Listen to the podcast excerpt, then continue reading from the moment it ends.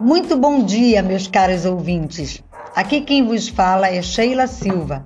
Estamos iniciando mais um episódio do nosso podcast.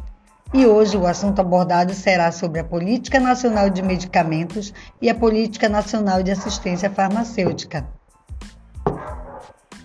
Iremos iniciar mais uma jornada com uma roda de conversa com nossos convidados Diego Sena, Anália Abreu e Sidney Cardoso, que irão trazer importantes informações esclarecedoras sobre o nosso tema de hoje. Para iniciarmos, chamarei nosso primeiro convidado, Diego Sena. Olá, Sheilinha. Tudo bem? Espero que todos estejam bem. É um prazer estar participando desse podcast, trazendo informação e novidades do mundo da farmácia. O prazer é todo nosso ter você aqui, Diego Sena. Agora, vamos chamar o Sidney. Olá, Sheila. Olá, caros ouvintes. É uma honra fazer parte desse debate, juntamente com os nobres colegas. Seja muito bem-vindo, Sidney. E para finalizar, vamos chamar a nossa terceira e última convidada de hoje, a Anália Abreu. Obrigado, Sheilinha, pelo convite. É um prazer estar com vocês hoje tratando de um assunto tão importante e esclarecendo dúvidas em torno do assunto de hoje. Agora que todos puderam se apresentar e deram o ar da graça, vamos ao que interessa. Vamos iniciar a apresentação da temática.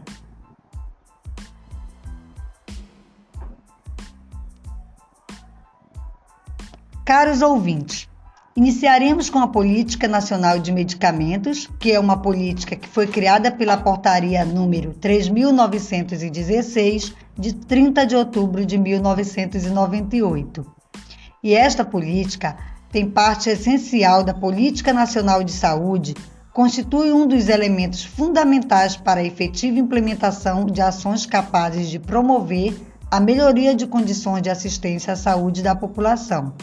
A Lei número 8080/90 e seu artigo 6º estabelece como campo de atuação do Sistema Único de Saúde, SUS, a formulação da política de medicamentos e de interesse para a saúde. E para falar mais um pouquinho sobre a política, eu vou chamar o Diego. Diego, conte mais um pouco do que objetiva a Política Nacional de Medicamentos. Oi, Sheilinha, vamos lá.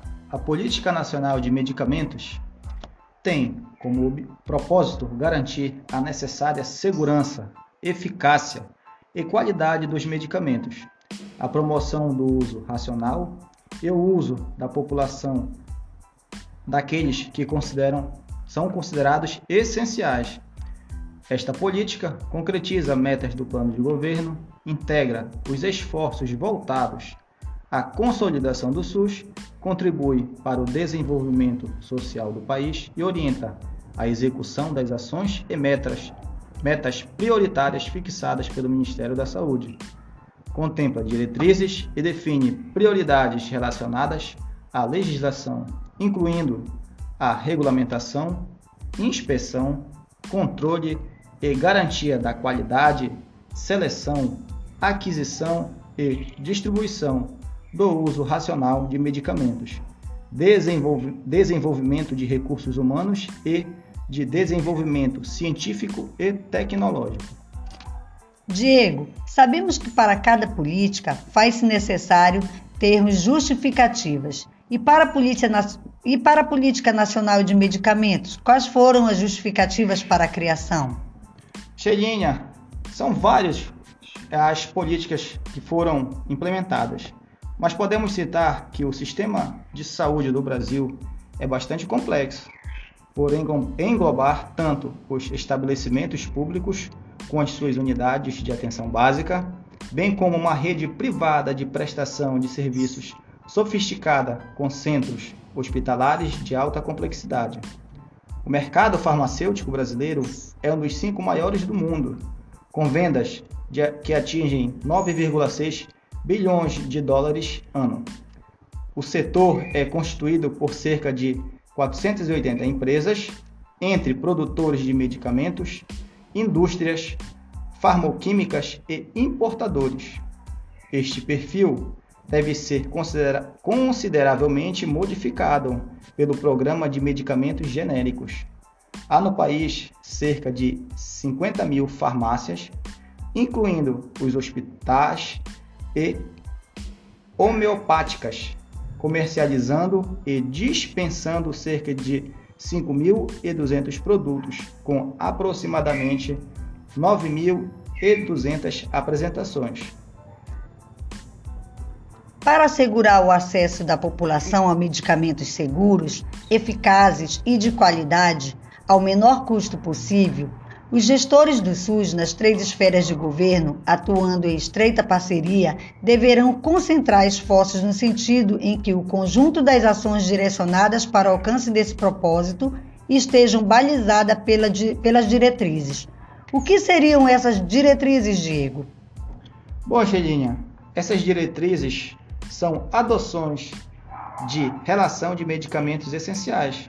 Podemos fazer uma citação como sendo a adoção de relação de medicamentos essenciais, o RENAME, representada por uma lista nacional de referência, composta pelos fármacos considerados básicos e indispensáveis para atender ao mais amplo aspecto de doença, em permanente atualização. Podemos também citar a segunda, uma regulamentação sanitária de medicamentos, com foco nos processos de registro de produtos e de autorização para o funcionamento de fabricantes, distribuidores e varejistas do setor farmacêutico, em ações de farmacovigilância e na promoção da saúde e de usos de medicamentos genéricos. Pode ser citado também, como terceiro ponto, uma reorientação da assistência farmacêutica, com ênfase na promoção do acesso da população aos medicamentos essenciais, por meio do desenvolvimento de atividade de descentralização da gestão da assistência farmacêutica, de promoção do uso racional de medicamentos, de otimização do sistema de distribuição do setor público, pautada por critérios de natureza epidemiológica, técnica e administrativa, bem como da adoção de instrumentos e iniciativas que possibilitem a redução dos preços desses produtos. Podemos citar também a promoção do uso racional de medicamentos, destacando a adoção de medicamentos genéricos, assim como o processo educativo dos consumidores de medicamentos e a atualização da informação dos profissionais prescritores e dispensadores a respeito de temas como risco da automedicação, interrupção e troca da medicação prescrita e necessidade de receita médica.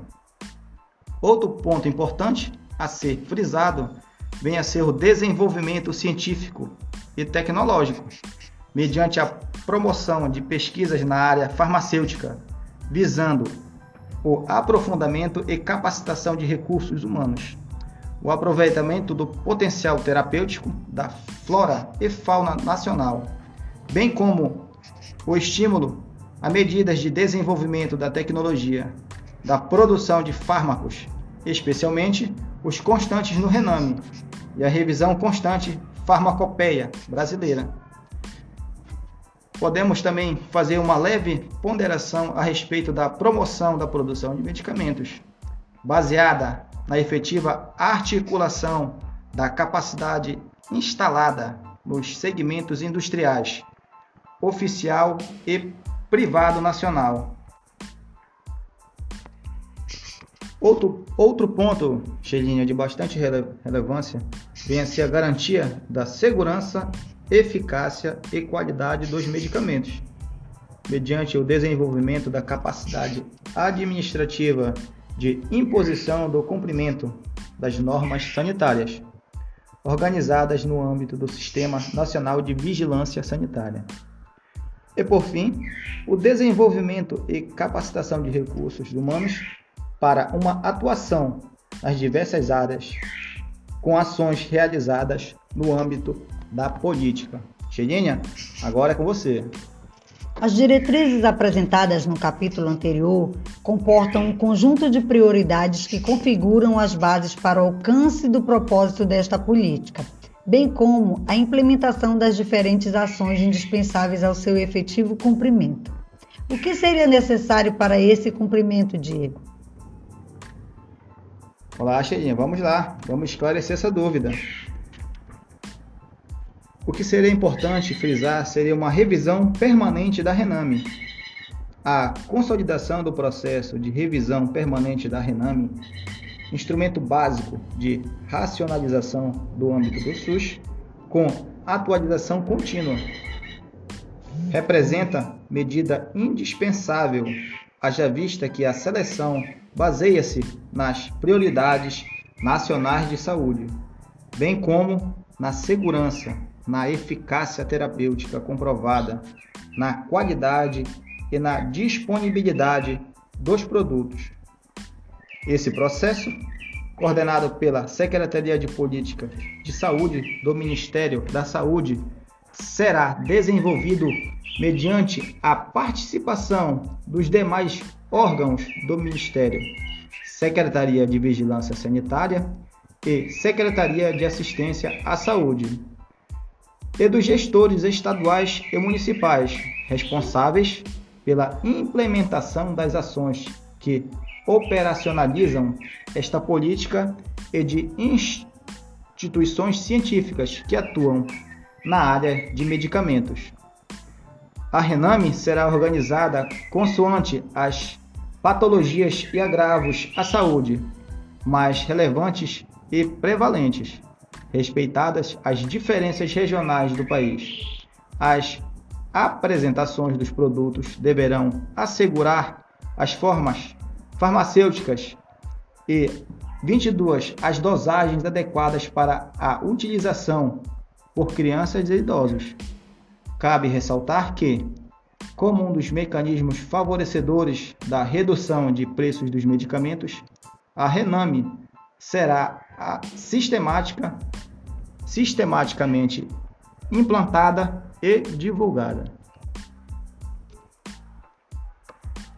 Outro fator, Sheilinha, que merece bastante destaque, vem a ser a promoção do uso racional de medicamentos.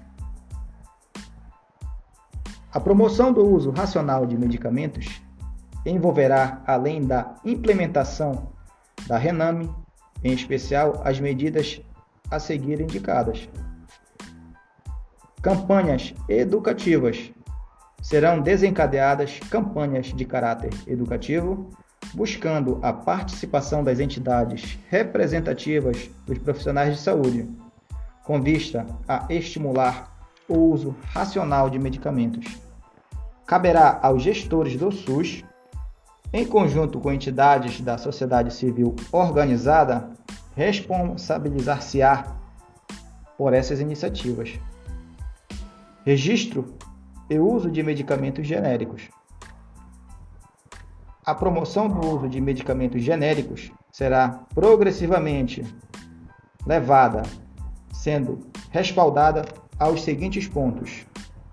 Primeiro, estabelecimento de procedimentos para o registro de medicamentos genéricos.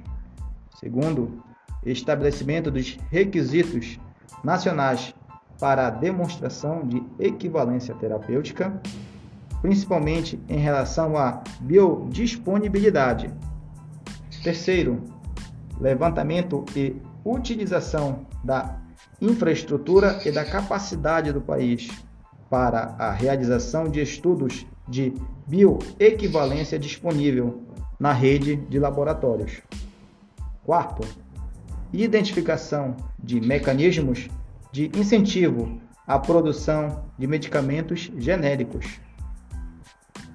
E por último, estabelecimento de regulamentação referente à comercialização, prescrição e dispensação de medicamentos genéricos em todo o território nacional.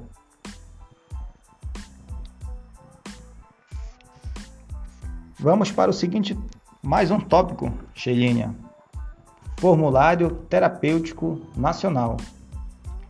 Deverá ser elaborado e e implementado, amplamente divulgado, o Formulário Terapêutico Nacional, instrumento importante para a orientação da prescrição e dispensação dos medicamentos por parte dos profissionais de saúde e para a racionalização do uso destes produtos. O formulário conterá todas as informações relevantes aos medicamentos, inclusive quanto à sua absorção e ação no organismo. Por fim, Sheila, temos o farmacoepidemiologia e farmacovigilância. Essas ações de farmacovigilância, além de tratar dos efeitos adversos, serão utilizadas também para assegurar o uso racional dos medicamentos. Para tanto, deverão ser desenvolvidos estudos, análises e avaliações decorrentes dessas ações, de modo a reorientar procedimentos relativos a registros, formas de comercialização e prescrição e dispensação dos produtos. Agora, Sheilinha, é com você. Obrigado, Diego, pelos esclarecimentos. Agora, eu vou voltar a pergunta para o Sidney. Sidney, eu queria saber de você como é que fica as responsabilidades das esferas de governo no âmbito do SUS. Bem, Sheila e nobres ouvintes, no que diz respeito às funções do Estado, os gestores, em cumprimento aos princípios do SUS, atuarão no sentido de viabilizar o propósito desta política de medicamentos, qual seja o de garantir a necessária segurança, eficácia e qualidade dos medicamentos, a promoção do uso racional e acesso da população àqueles considerados essenciais. No que diz respeito das esferas de governo no âmbito do SUS, as funções do Estado, os gestores, em cumprimento aos princípios do SUS, atuarão no sentido de viabilizar o propósito desta política de medicamentos, qual seja o de garantir a necessária segurança, eficácia e qualidade dos medicamentos, a promoção do uso racional e o acesso da população considerados essenciais.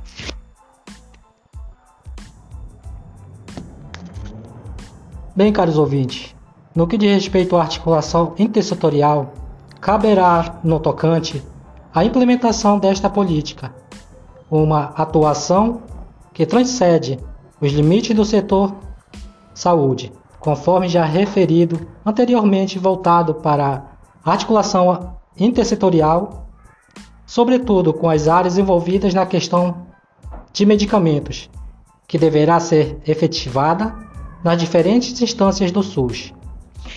Caros ouvintes, no que diz respeito ao gestor federal, caberá ao Ministério da Saúde, fundamentalmente, a implementação e a avaliação da Política Nacional de Medicamentos, ressaltando-se como responsabilidade prestar cooperação técnica e financeira às demais instâncias do SUS no desenvolvimento das atividades relativas à Política Nacional de Medicamentos, estabelecer normas e promover a assistência farmacêutica nas três esferas de governo, apoiar a organização de consórcios destinados à prestação da assistência farmacêutica ou estimular a inclusão desse tipo de assistência como objetivo de consórcios de saúde, promover o uso racional de medicamentos junto à população, aos prescritores e aos dispensadores, incentivar a revisão das tecnologias de formulação farmacêutica,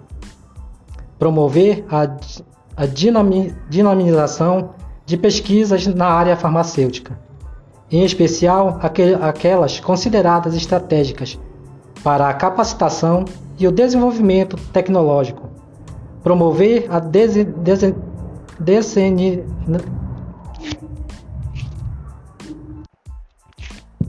Bem, caros ouvintes, outro ponto importante refere-se ao gestor estadual, conforme disciplinado na Lei 8080/90, Cabe à direção estadual do SUS, em caráter suplementar, formular, executar, acompanhar e avaliar a política de insumos e equipamentos para a saúde. Nesse sentido, constituem responsabilidades da área estadual, coordenar o processo de articulação intersetorial no seu âmbito, tendo em vista a implementação desta política, promover a formulação da política estadual de medicamentos, prestar cooperação técnica e financeira aos municípios no desenvolvimento de suas atividades e ações relativas à assistência farmacêutica. Outro ponto importante, caros ouvintes, cabe ao gestor municipal. No âmbito municipal, caberá à Secretaria de Saúde ou ao organismo correspondente as seguintes responsabilidades: coordenar e executar a assistência farmacêutica no seu respectivo âmbito, associar-se a outros municípios por intermédio da organização de 32 municípios, tendo em vista a execução da sua assistência farmacêutica, promover o uso racional de medicamentos junto à população, aos prescritores e aos dispensadores, treinar e capacitar os recursos humanos para o cumprimento das responsabilidades do município no que se refere a esta política, coordenar e monitorar o componente municipal de sistemas nacionais básicos para a política de medicamentos, de que são exemplos de vigilância sanitária, de vigilância epidemiológica e ou de rede de laboratórios. Saúde pública. Implementar as ações da vigilância sanitária sob sua responsabilidade. Assegurar a dispensação adequada dos medicamentos. Definir a relação municipal de medicamentos essenciais com base na RENAME. A partir das necessidades decorrentes do perfil nosológico da população, assegurar o suprimento dos medicamentos destinados à atenção básica à saúde da população.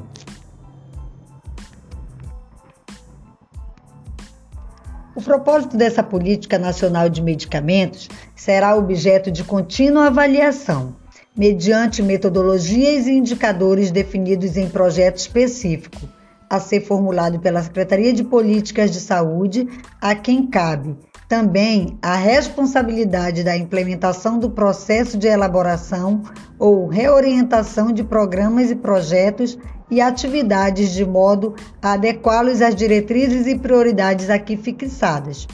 Sidney, quais seriam as finalidades da avaliação? Bem, Sheila e caros ouvintes, nesse sentido podemos destacar três pontos importantes. A principal finalidade da avaliação será conhecer a repercussão da política de medicamentos na saúde da população dentro de uma visão sistemática e intersetorial, verificando também em que medida estão sendo consolidados os princípios e diretrizes do SUS. Com isso, para além do enfoque meramente operacional, verifica-se como estão sendo considerados e consolidados os princípios acima referidos, constantes na Lei 8080/90, de que são exemplos, entre outros, a divulgação de informações quanto ao potencial dos serviços de saúde e a sua utilização pelo usuário. Também temos, caros ouvintes, a utilização da epidemiologia para o estabelecimento de prioridades e alocação de recursos e a orientação programática. Temos também a descentralização política administrativa com direção única em cada esfera de governo. Muito interessante. É muito importante levarmos esse tipo de informação aos nossos ouvintes.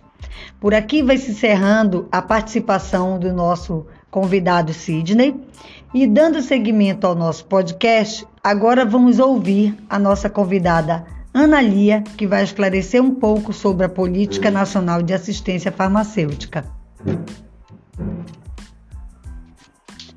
Anália, o que é essa política e como surgiu a Política Nacional de Assistência Farmacêutica?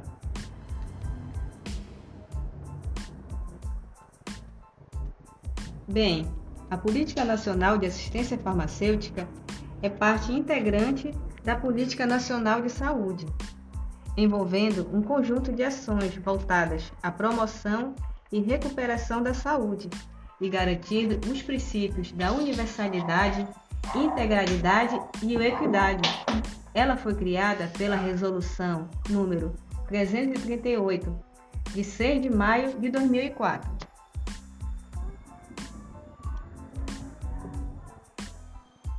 A assistência farmacêutica deve ser compreendida como a política pública norteadora para a formulação de políticas setoriais, garantindo a intersetorialidade inerente ao sistema de saúde do país, o SUS, e cuja implantação envolve tanto o setor público como o privado de atenção à saúde.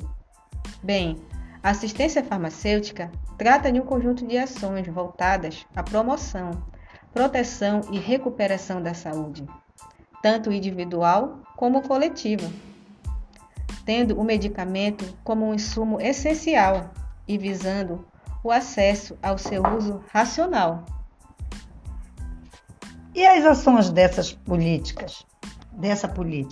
Bem, Sheilinha, as ações da assistência farmacêutica envolvem aquelas referentes à atenção farmacêutica, considerada como um modelo da prática farmacêutica. É a interação direta do farmacêutico com o usuário, visando uma farmacoterapia racional e a obtenção de resultados definidos e mensuráveis, voltados para a melhoria da qualidade de vida da população. No artigo 2º, a Política Nacional de Assistência Farmacêutica deve englobar os seguintes eixos: garantia de acesso e equidade às ações de saúde, inclui necessariamente a assistência farmacêutica.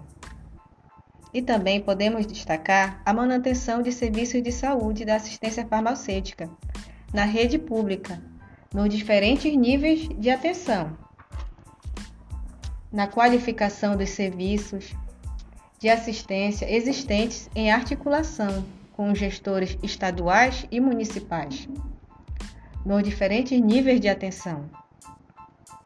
Descentralização das ações, como definição da responsabilidade das diferentes instâncias gestoras, da forma pactuada e visando a superação da fragmentação em programas desarticulados. Podemos citar também o desenvolvimento, a valorização e formação e a capacitação de recursos humanos. A utilização da Relação Nacional de Medicamentos, a RENAME, são essenciais e devem ser atualizadas periodicamente. A pactuação de ações intersetoriais que visam a internalização e o desenvolvimento de tecnologias e atendem às necessidades de produtos e serviços do SUS, nos diferentes níveis de atenção, como a utilização de plantas medicinais e medicamentos fitoterápicos no processo de atenção à saúde, levando em consideração os respeitos dos conhecimentos tradicionais incorporados com embasamento científico. A construção de uma política de vigilância sanitária que garanta o acesso da população a serviços e produtos seguros, eficazes e com qualidade, e a promoção do uso racional de medicamentos, por intermédio de ações que disciplinem a prescrição e a dispensação e o seu consumo. Com base no que foi discutido, percebemos a importância dessas políticas e o papel do profissional farmacêutico. Ele que é um elemento central de extrema importância mediante a estas políticas.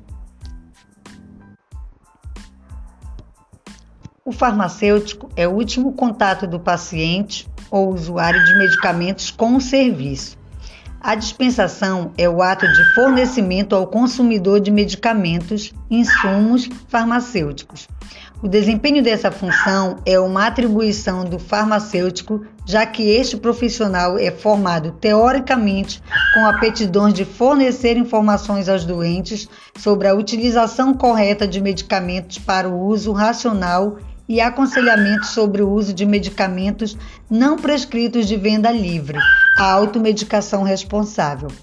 A vigilância sanitária de medicamentos é ainda um campo escassez de profissionais farmacêuticos, como atividade pertinente neste contexto.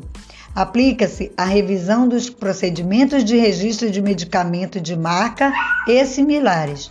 O farmacêutico, sendo profissional do medicamento, deve estar apto e atualizado para realizar atribuições tais como informar sobre produtos registrados, sua composição, indicações principais e formas de comercialização, conhecer os produtos retirados do mercado, trabalhar no controle da venda de psicotrópicos e entorpecentes, no controle de propaganda de medicamentos de venda livre e participar da regulamentação e controle da propaganda realizada pelos fabricantes de medicamentos junto aos prescritores.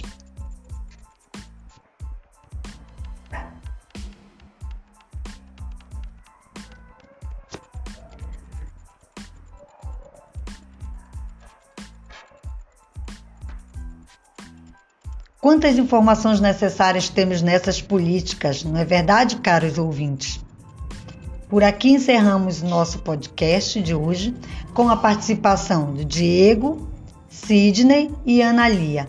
Muito obrigado a todos e assim encerramos por hoje.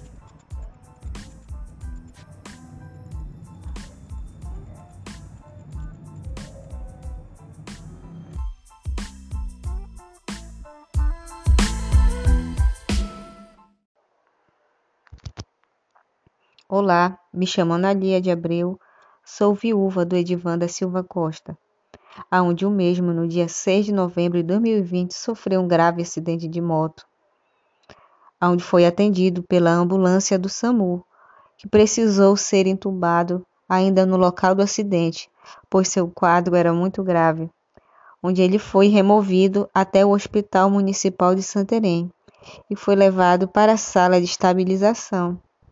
E lá ele permaneceu durante 3 dias, sem o atendimento necessário, pois seu quadro era muito grave, necessitava de uma cirurgia imediata, pois havia tido fratura exposta do fêmur e sua perna estava ficando muito inchada.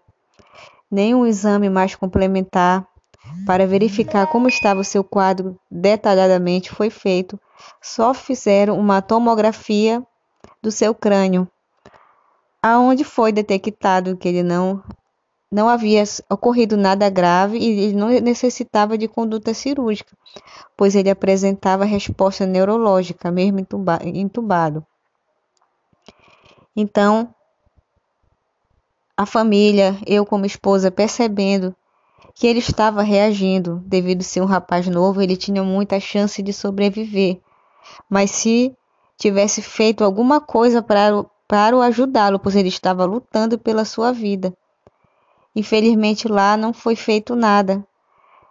Enquanto eu questionava os médicos sobre procedimentos, o que ele precisava, e somente falava que não havia vaga na UTI e nem no hospital regional, onde fizemos de tudo para transferi-lo. Eles simplesmente me passaram que estavam lá para manter os sinais vitais do paciente. Ou seja, o paciente estava à mercê da sorte. Então, como pude perceber que durante esses 3 dias eles não fariam nada, e o meu esposo estava lutando pela vida. Quando eu falava com ele, ele me olhava, ele apertava minha mão. Ele queria sobreviver. Então, no dia 9, nós estávamos procedendo, fazendo todos os protocolos para transferi-lo para um hospital, que ele tivesse o atendimento necessário, pois ele possuía plano de saúde. Enquanto estavam resolvendo isso na frente do hospital, no dia 9 pela manhã, aí recebo uma ligação do hospital falando para mim imediatamente na sala E quando chego na porta, o médico me dá a notícia que ele, após ser entubado, ele não resistiu e teve 3 paradas cardíacas. Ou seja, sendo que ele estava numa estabilização que não era o local apropriado, o paciente não suportava uma intubação, pois o quadro dele ainda era muito grave. E todos esses procedimentos, eles foram de forma direta ocasionado, levaram ao seu óbito, que eles não deram nem a chance, que ele estava lutando pela vida, só que ele precisava de ajuda. Aí o único procedimento que fizeram foi o procedimento errado, de entubar um paciente gravíssimo, ou seja, eles colocaram o paciente em maior risco do que ele já estava. O médico assumiu o risco diretamente e não pediram minha autorização para fazer esse procedimento. E desde o início o médico havia me passado. Quando eu questionei e queria transferi-lo, o médico me passou que ele não suportaria uma transferência, que o quadro dele era muito grave, ele deveria permanecer lá no local, entubado, durante os dias até estabilizar.